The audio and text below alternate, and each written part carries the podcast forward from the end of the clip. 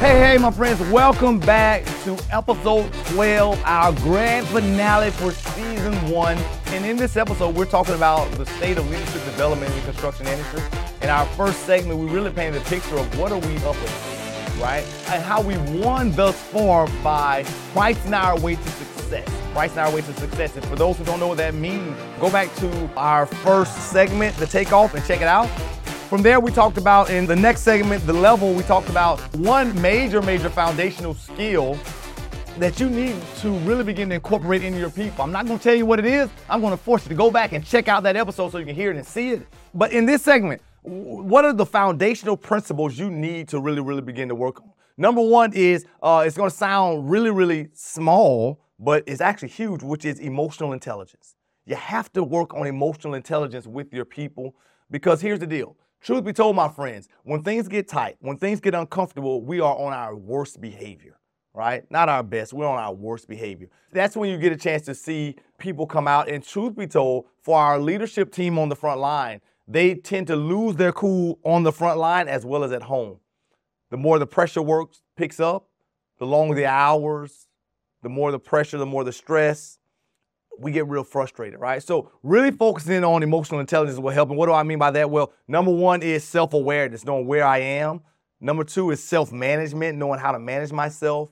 Knowing my crew awareness. What's up with my crew? And then being able to do relationship management, manage my team and help them kind of succeed there. By being able to do that, that will help you a ton with that. All right. So, so emotional intelligence is something huge that I want to challenge you to think about. Number two, for laying a great foundation for your leaders is change management, how to manage change. And we actually have an entire episode on change management, helping you understand the emotional curve of how people feel as well as how people change and how they do things.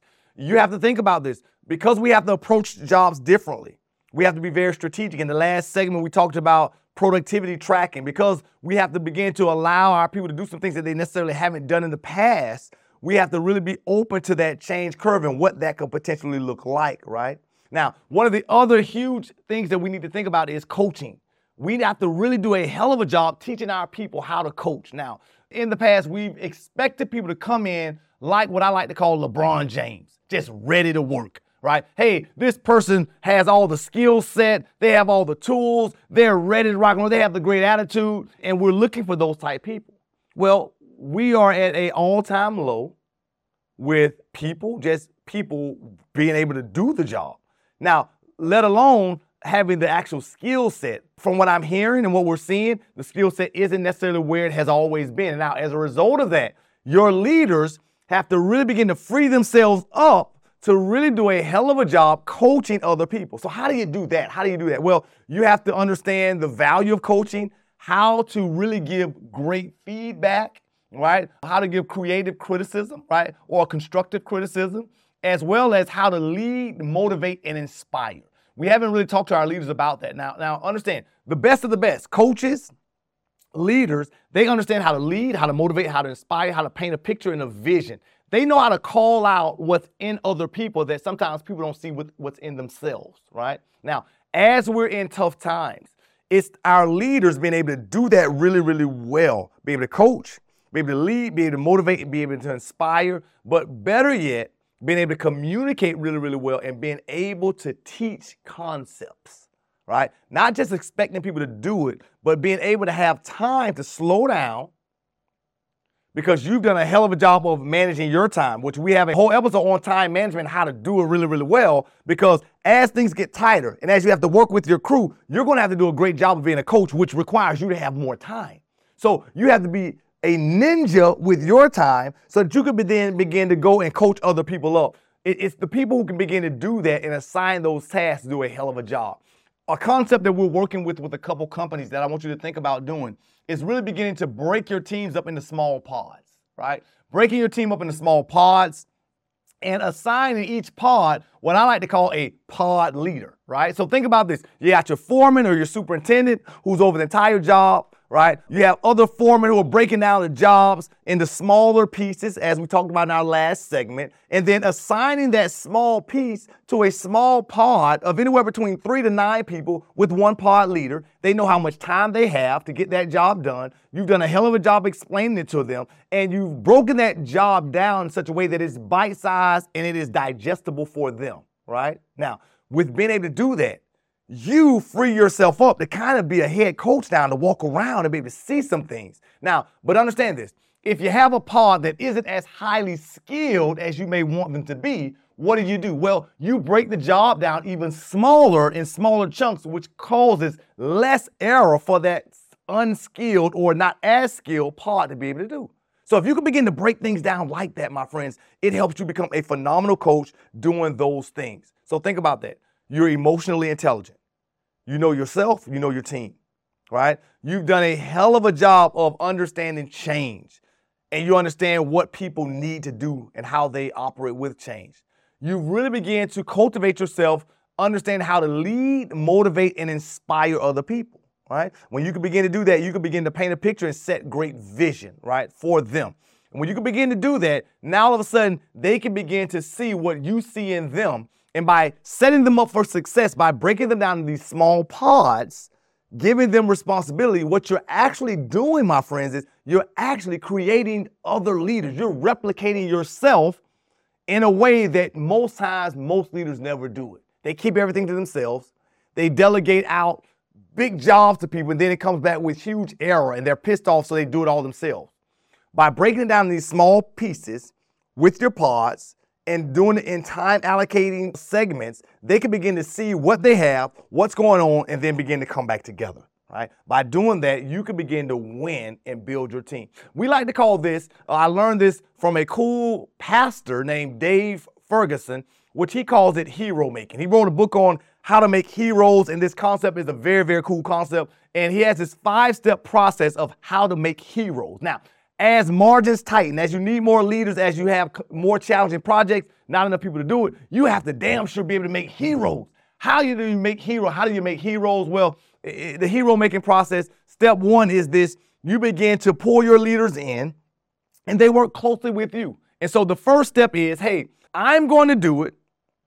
You watch and we'll talk about it. Right? So it's it's the leader doing the job. You have your pod leaders watching you do it, and then you pause and allow them to ask questions and you talk about, hey, what did you see? What did you see? So step one is I do, you watch, we talk about it, right? I'm gonna say that again. Step one, I'm gonna do it, you watch, then we're gonna talk about it, right? Step two, what's step two? Step two is, hey, step two is, hey, I do, you help. Guess what? We talk about it. I'm gonna do it, you're gonna help me, we're going to talk about it, right? Now, so after step two, now all of a sudden they're not just watching, they're actually getting their hands dirty and they're not doing all the work, right? It's small bite sized pieces, but you're building your leaders up so they can begin to do this on their own at some point in time. Now, that takes us to step three. Step three is what? Hey, step three is hey, listen, you do, I watch. We talk about it. You're going to do it. I'm going to watch we're going to come back and talk about it, right? And it's in this point in time that you can be a master of creative conversation, giving great feedback, giving constructive criticism so that they understand exactly what your vision is and they can begin to see your vision because they saw you do it, they helped you do it, and now they're doing it while you evaluate them, right? Think about that, right? So, step one, I do, you watch, we talk. Step two, hey, I do, you help, we talk right? Step three, I forgot. Oh man, I messed up. I just told you step four. Step three actually is hey, you do, I help, we talk, right? So I didn't leave you by yourself. So step three should be hey, you do it, I'm gonna help you do it, we'll talk about it.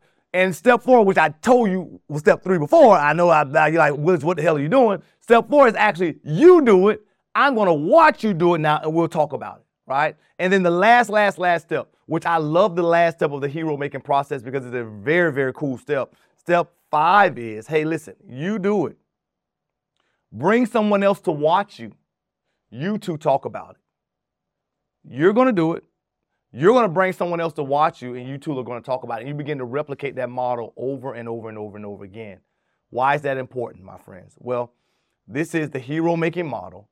And as things get tight, you need more people who can do it the way your all star leaders would do it. So, how do you replicate them? Well, it's this five step process that makes it easy to replicate them. And understand this process for some tasks, it can be as quick as, and you can do all five steps within an hour. For other tasks that may be a little more difficult, more challenging, it may take three months, six months to do it, right? For you to get through all five tasks. You as a leader have to decide the skill set of the person versus the challenge of the task and what they can do, right? If you can begin to do that, my friends, you can do a hell of a job of really beginning to replicate yourself and others, right? And understand this while you're doing this, you're going to do it in such a way that you are emotionally intelligent, right? Thinking very strategic, strategic. We talked about that in the last segment, right? Understanding change and understanding the, the patience that's required to do change and how that feels and what that looks like, right? As you begin to really empower other people. In a tight economy, great leaders understand how to lead, motivate, and inspire, but more importantly, they understand how to empower other people. So, understanding how to give power away, but do it in such a way that it's still within your realms for a small margin of error allows you to duplicate yourself and get more things done. In our final segment, we're going to really frame it out. Frame it out on what you need to think about, how you can begin to implement this in your day, and do a great job so that ultimately you can win, get more things done, right, in less time so that you can really begin to live life in a way that's manageable, right? Not working 100 hours a week, not missing out on your family, but being able to engage with them and still be productive and effective at work, even with all the challenges that are before you. I look forward to seeing you in the last segment, my friend.